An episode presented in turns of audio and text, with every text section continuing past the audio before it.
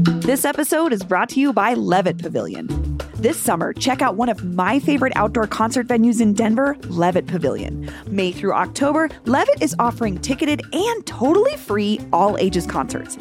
I feel like we just go to anything that's free because it's like the kids can be at the show and it's people aren't weird about it and you can like bring a picnic. It's awesome. Some of the free shows this season include Izcalli, Melvin Seals, Warren Treaty, Sunny War, Charlie Tuna, and more. To RSVP for free shows and buy tickets, plus see the full concert schedule, go to levittdenver.org. That's levittdenver.org.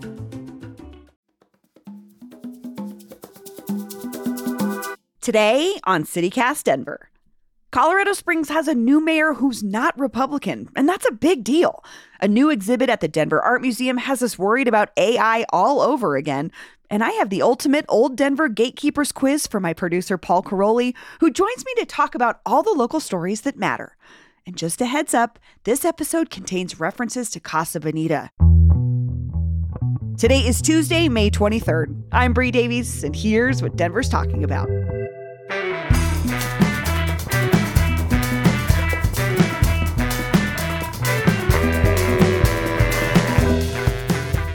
Hey, Paul. Hey, Bree. How was your weekend? Oh, it was great. It was great.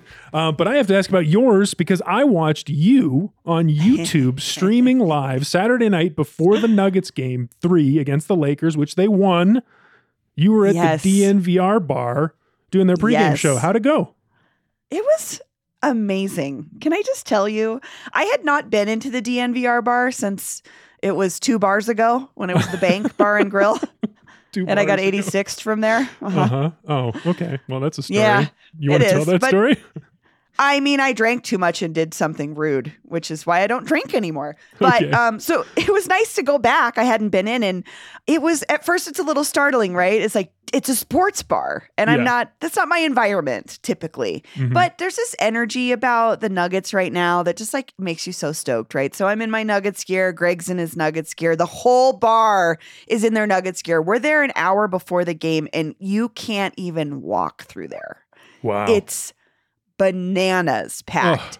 And I, at first, I'm like, oh gosh, this is going to be crazy. Well, then they open a magic door, and I get to walk upstairs to the VIP area, basically where they where they film the show. Love it. And so I got to hang out in sort of the VIP spot, talk about the Nuggets with um, Adam Mares, uh, Brendan Vogt, and Dev. And man, what a group of awesome, nice, welcoming dudes. They were just like, come on in, let's talk about the Nuggets. Just like the nicest, most friendly people. Their servers were nice, the bar managers were nice. Whatever they're doing at DNVR is working.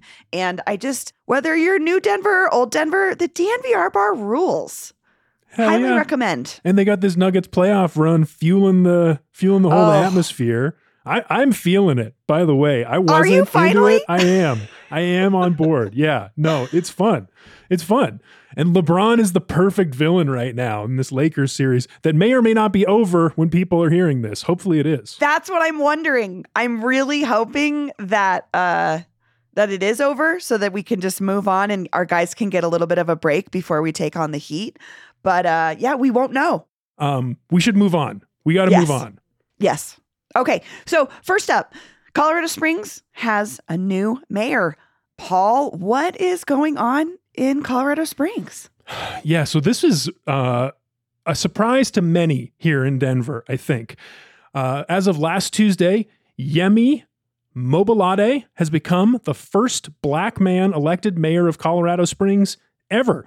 He won by 15 percentage points over the Republican, who is uh, former Secretary of State Wayne Williams, who, by the way, name recognition, this man won a statewide election and he just lost in Colorado Springs to an unaffiliated candidate. This is like a high profile Republican losing in the Springs. Huge. Huge. Yes.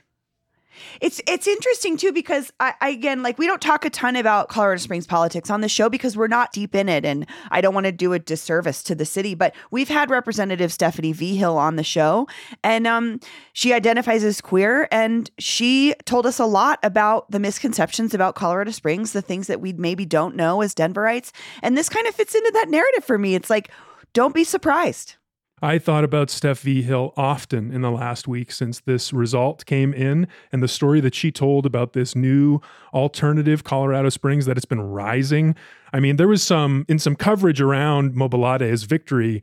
We learned, I, I mean, I learned a lot more about how this change has played out and what it looks like. So this was from the Colorado Sun. It says the city has gained nearly 70,000 new residents between 2010 and 2022.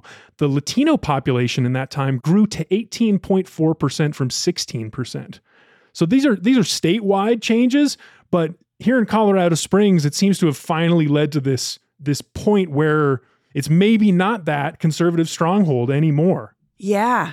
Yeah, I think that could have big implications for the rest of the state. I'll be curious to see how that plays out maybe with national elections. But um, I, I would love to know more about this gentleman who won. Who is this new mayor of Colorado Springs, Paul? Super, super interesting guy. Yemi Mobolade moved to the United States 27 years ago from Nigeria, which is in West Africa.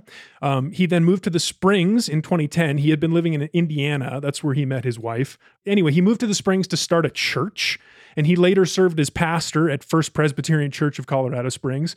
So he's kind of a leader in the religious community, but also in the business community. He's co founded two restaurants that I think are, are doing quite well down there. I haven't been to either. Maybe you have. Good Neighbors Meeting House and the Wild Goose Meeting House. Do you know those restaurants? I know about them just because a lot of like my this is funny to say like my friends that are super involved in the arts love those spaces. So really, I mean, uh huh. So I would say that those are pretty progressive, really interesting spaces. Well, but the list goes on though. It's he co-founded this niche coaching and consulting group, which helps business leaders. He is like one of the most civically engaged people I've ever heard of. He serves on like nine different uh, city committees and organizations, and it's it's crazy how involved he got in this community and all these different sub communities too. So like business, restaurants, the arts, and politics. Like that's that's how he did this. Like this guy built relationships and built a coalition around him, and he did it without ideology. He's yeah. he's like not really a conservative. He's not really a liberal. That's what I wanted to ask you because I have to say, through the coverage, I was a little bit unclear. Like, this wasn't just like a huge win for a liberal, it was just a win for someone who was unaffiliated. What do we know about his politics? Well, this, I, a caveat I, I don't know the springs so so well to know where this might Same. fall on their local political spectrum but to me just reading through his website and hearing some of the things he said on the campaign trail he reminds me a lot of kelly Brough and mike johnston to be honest huh. like on some of the the most important issues in the springs like public safety and policing just like here he supports hiring the police back up to their fully authorized force Okay. Which is exactly the line we've heard from Brough and Johnston. That's so true. Now, here's where he's interesting. The most pressing transportation issue facing the Springs, that was the question he got from the Gazette. He says the Springs is a car dependent city and needs more transit in order to accommodate projected growth. A hundred percent. I mean, I love hearing yeah. that from a leader there. They are, I mean, it is one of those cities that's known for being sort of the the post war suburban development neighborhoods um, where like you know, there's like a lot of cul-de-sacs and dead ends and things, and like there's just no transportation that even runs through those neighborhoods. So that's really exciting to hear. Absolutely. Absolutely. We'll be watching that. If you're a listener who grew up in Colorado Springs or has any thoughts on it, please share with us because we're always looking for uh, perspective on how we should think about Colorado Springs in relationship to what's happening here in Denver. I'll tell you one group whose opinions on the Springs is changing right now the state Democratic Party. Mm Here's the one last thing I want to share about this before we move on. It's a quote from the new Colorado Democratic Party chairman in the Colorado Sun. He says, on the subject of reaching out to voters in Republican areas or Republican strongholds like the Springs, he says, quote, "We're starting to launch some very specific El Paso County campaigns in the future." So they wow. are looking at this. This is this is potential for them. Oh, you know what, Paul? We got to talk to our uh, our state politics and green chili correspondent, Justine Sandoval. I'm sure she'd have the scoop on that.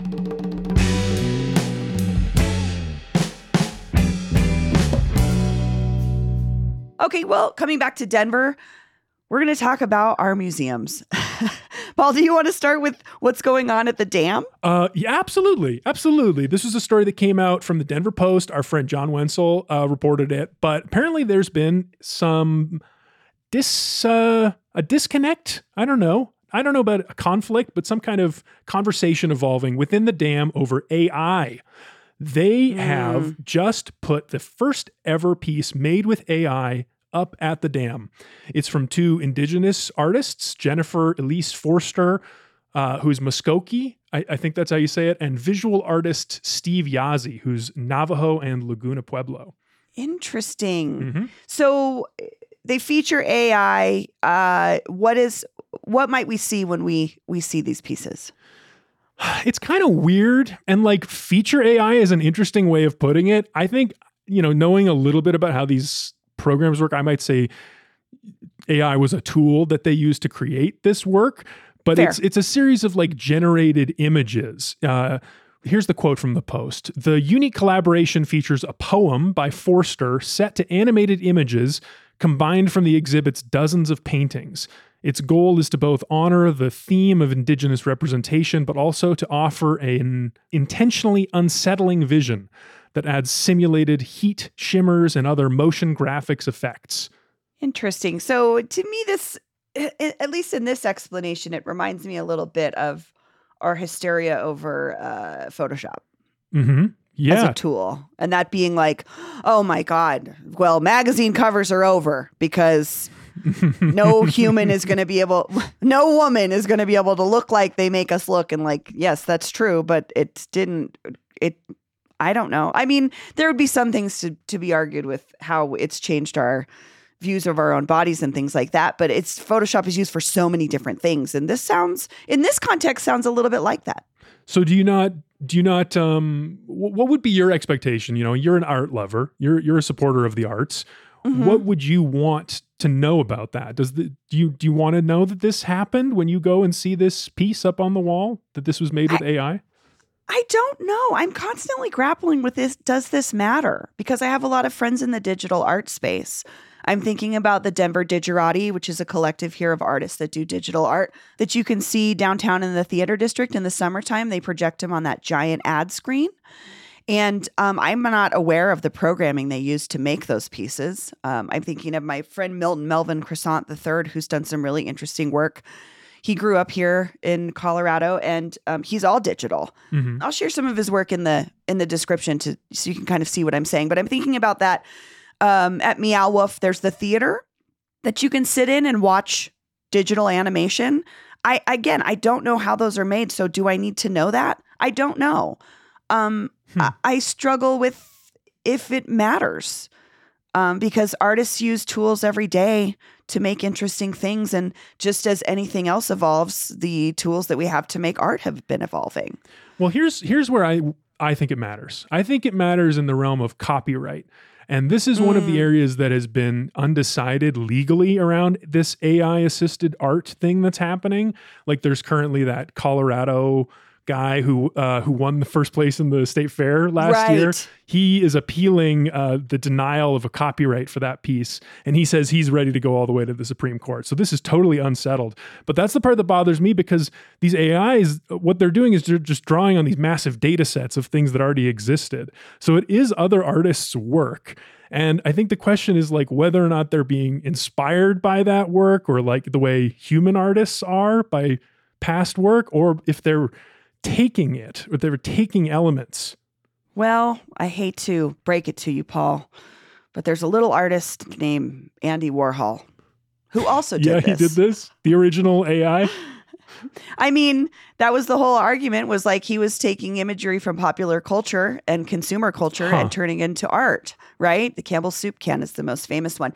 There's a less famous artist who's equally huge. I mean, I saw a retrospective of his at the Guggenheim, Richard Prince, he's one of my favorite artists. His most of his work is based on uh, taking uh, other pieces of work out of context and making them into art. His most famous uh, series is The Marlboro Man.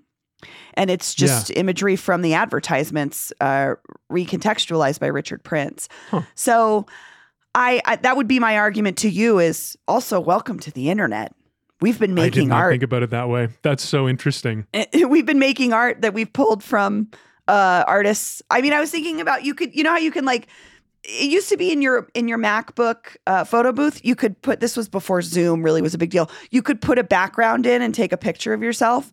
So I would like insert myself in like um Edward Hopper paintings and like you could just like or like I you know I like put myself in Beavis and Butthead's living room like you you can already do this. So my pushback with the AI conversation is why are we not talking more about what AI can do to remove ourselves from the constraints of manual labor and the things that really impact the human experience every day?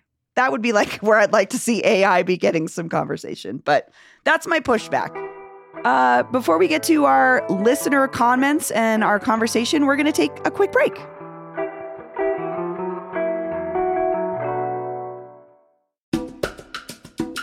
This episode is brought to you by the Colorado Wine Board. Because the wine community here is like surprisingly robust. I mean, think about Bigsby's Folly and Infinite Monkey Theorem here in Denver alone, and there are urban wineries all across the Front Range. Then there's the Western Slope, Paonia, I mean, Palisade. Hello, Palisade Wine, are you kidding me? It didn't used to really be a thing, but from what I hear, it's very much a thing now. There are more than 165 wineries across Colorado to explore, and they produce all sorts of wine that reflect our unique culture and climate. So finding a label that you're going to love is easy, no matter where your adventure takes you. Discover it for yourself and support local winemakers at coloradowine.com. That's coloradowine.com.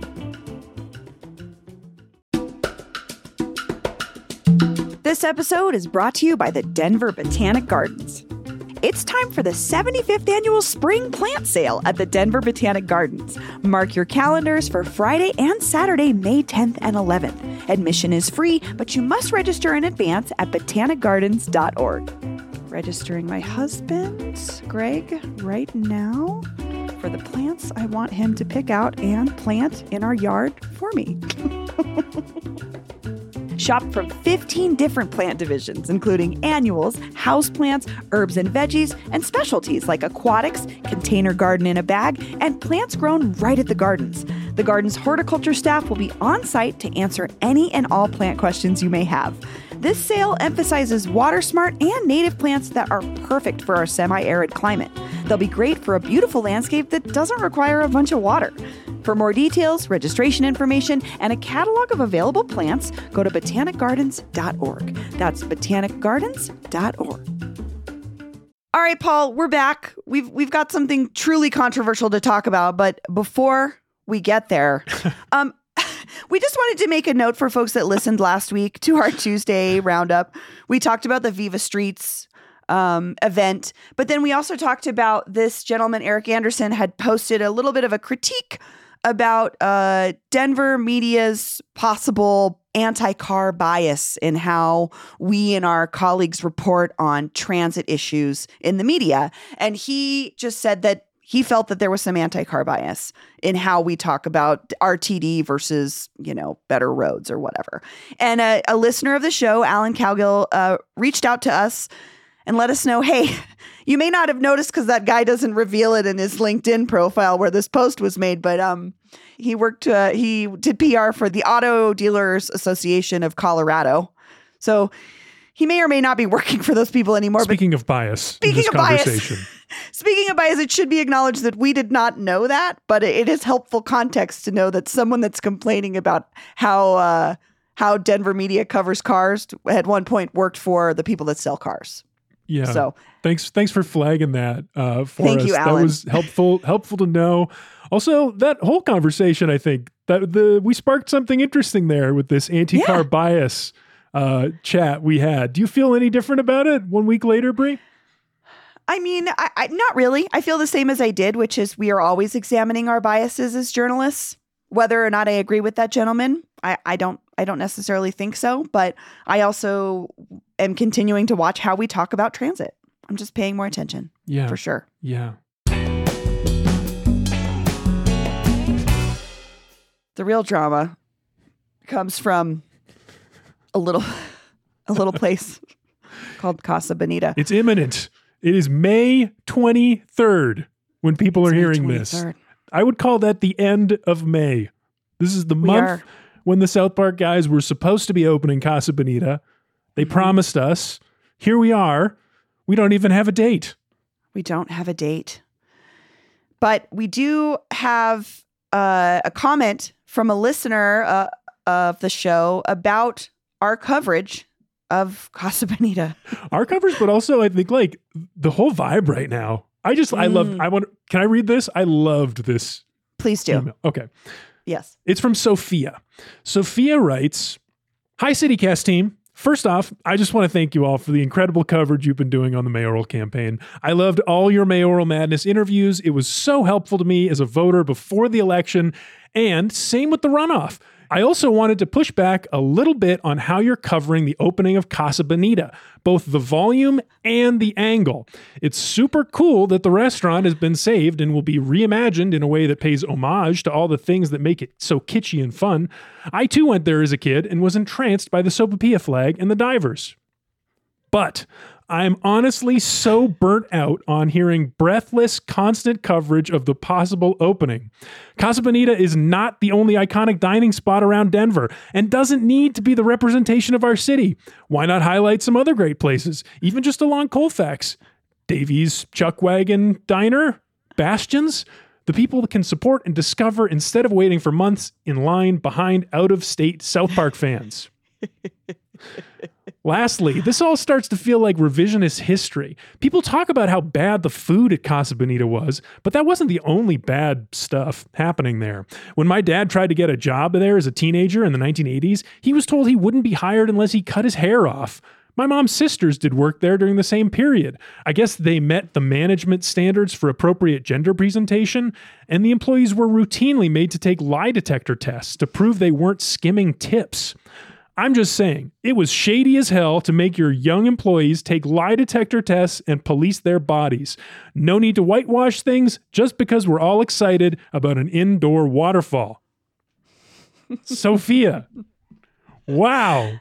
I mean, Sophia is a is a commenter after my own heart. I feel as a person that wrote commentary about the city for a decade, I would have, have written something very similar long ago. However, I absolutely disagree.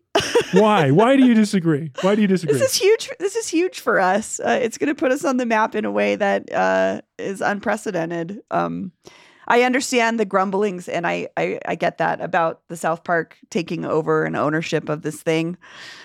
But it's the sad truth. They did, and they have the money to make it great. And I think it's going to be an economic boon in a really interesting way. We will be talking to the mayor of Lakewood later this week about what that could mean for Lakewood. Well, I, I'm looking forward to hearing that interview because I genuinely don't know what that impact is.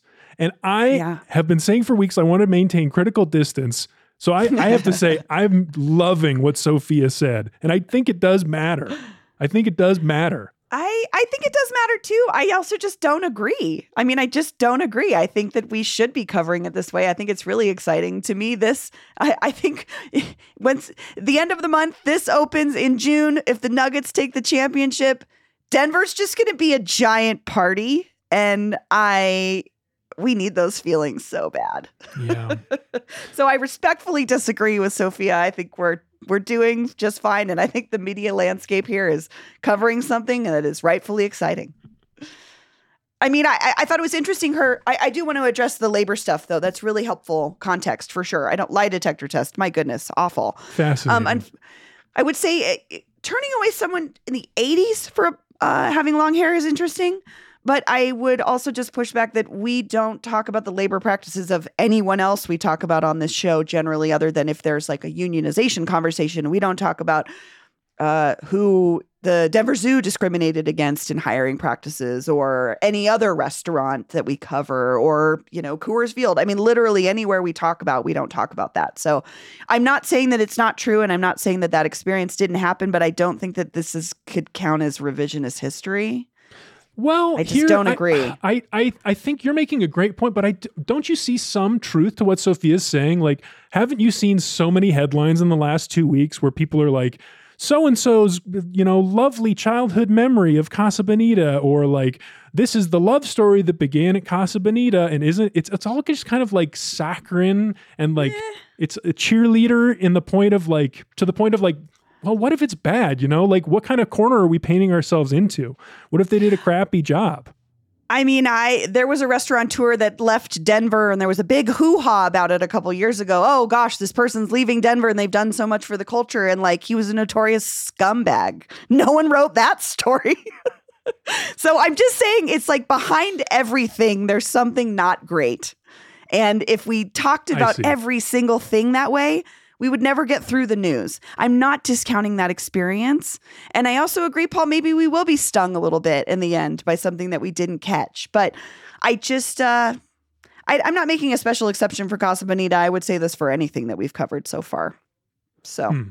Sophia, I appreciate your thoughts, though. I really love them. And I think that it's totally worth the discourse and conversation around how we talk about something like Casa Bonita, but there's just really never been anything like it. So, There really isn't anything like it. I mean, that's what's so fun about it is it's so totally unique. Like Yeah. it's the labor issues they have at Casa Bonita, they just feel a little bit different. They're a little bit even even the labor issues, everything about it. Also, I will say, Sophia, as a as a child growing up with a dad with long hair, I went through similar experiences. My father would Oh, be really? followed around. Oh yeah, followed around stores. Uh, I heard many many stories of my father and my uncles not being able to get jobs because of their hair. So that's real. That's totally legitimate discrimination, and it sucks. I don't discount that experience at all. So. Thanks for writing in, Sophia. This was great. We really appreciate you listening and for pushing back on us. Well, listeners, if you have any Casa Bonita memories or hot takes or counterintuitive opinions or anything that helps paint the, the broader, weirder picture of Casa Bonita, I am interested in all kinds of feedback about that. You can leave us messages or text us at the Casa Bonita hotline. It's 720 500 5418.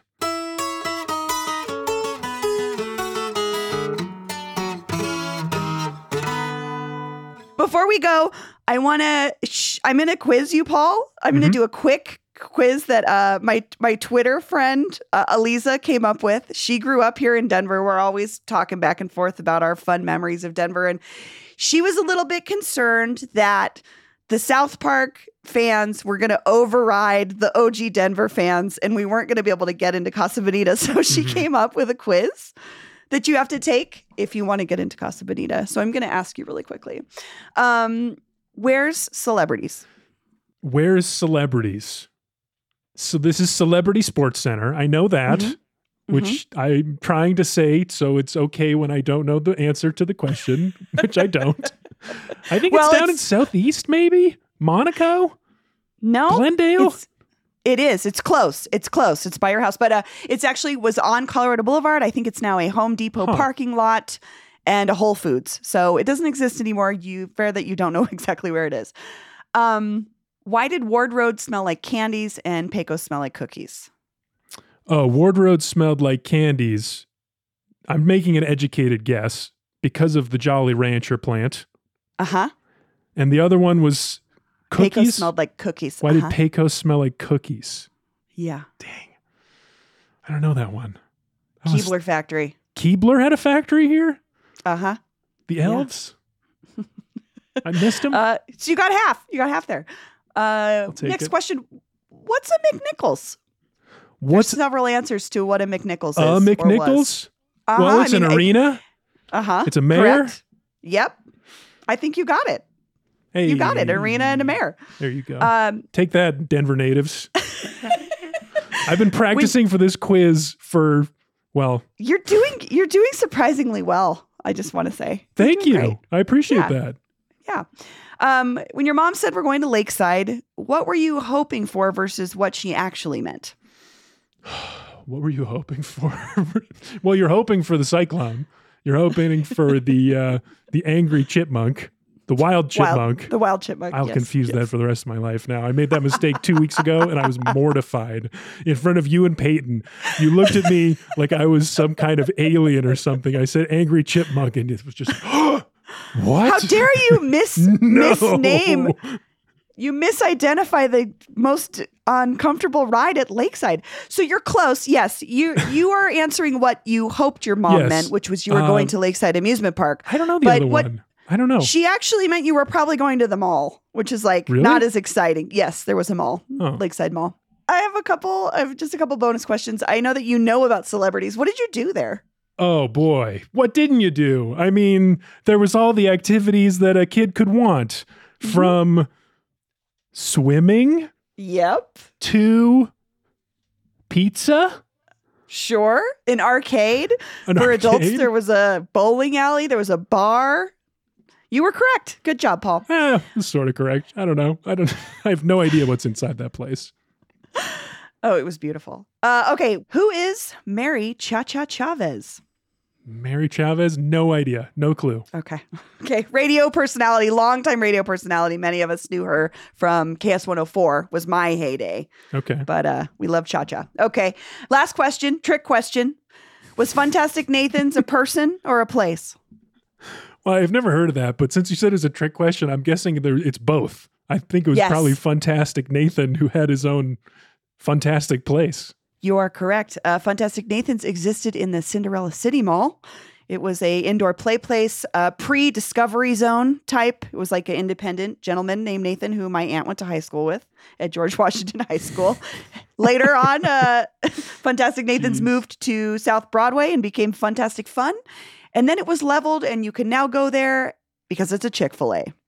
Good job, Paul. Hey, I, I might have been. I think you got like 50%. I feel least. not bad about it. I feel not bad. I think um, we're going to let you in.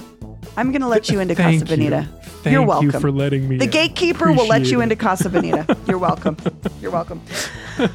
All right, Paul. Well, thanks for chatting with me and taking this quiz from uh, Eliza and me. We appreciate it. Oh, I loved it. Thank you. Uh, thanks for sharing, Elisa.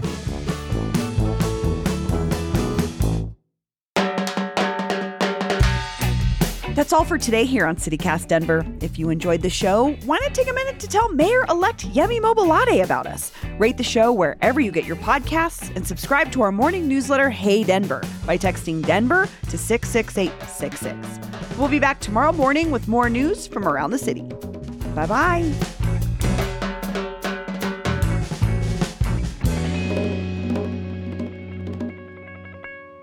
Bought an I bought a bunch of knockoff Nuggets gear from this dude on the side of the road. It says straight Denver. Well, it says straight Outa, but you can't really read it because all of the guys are in front of it.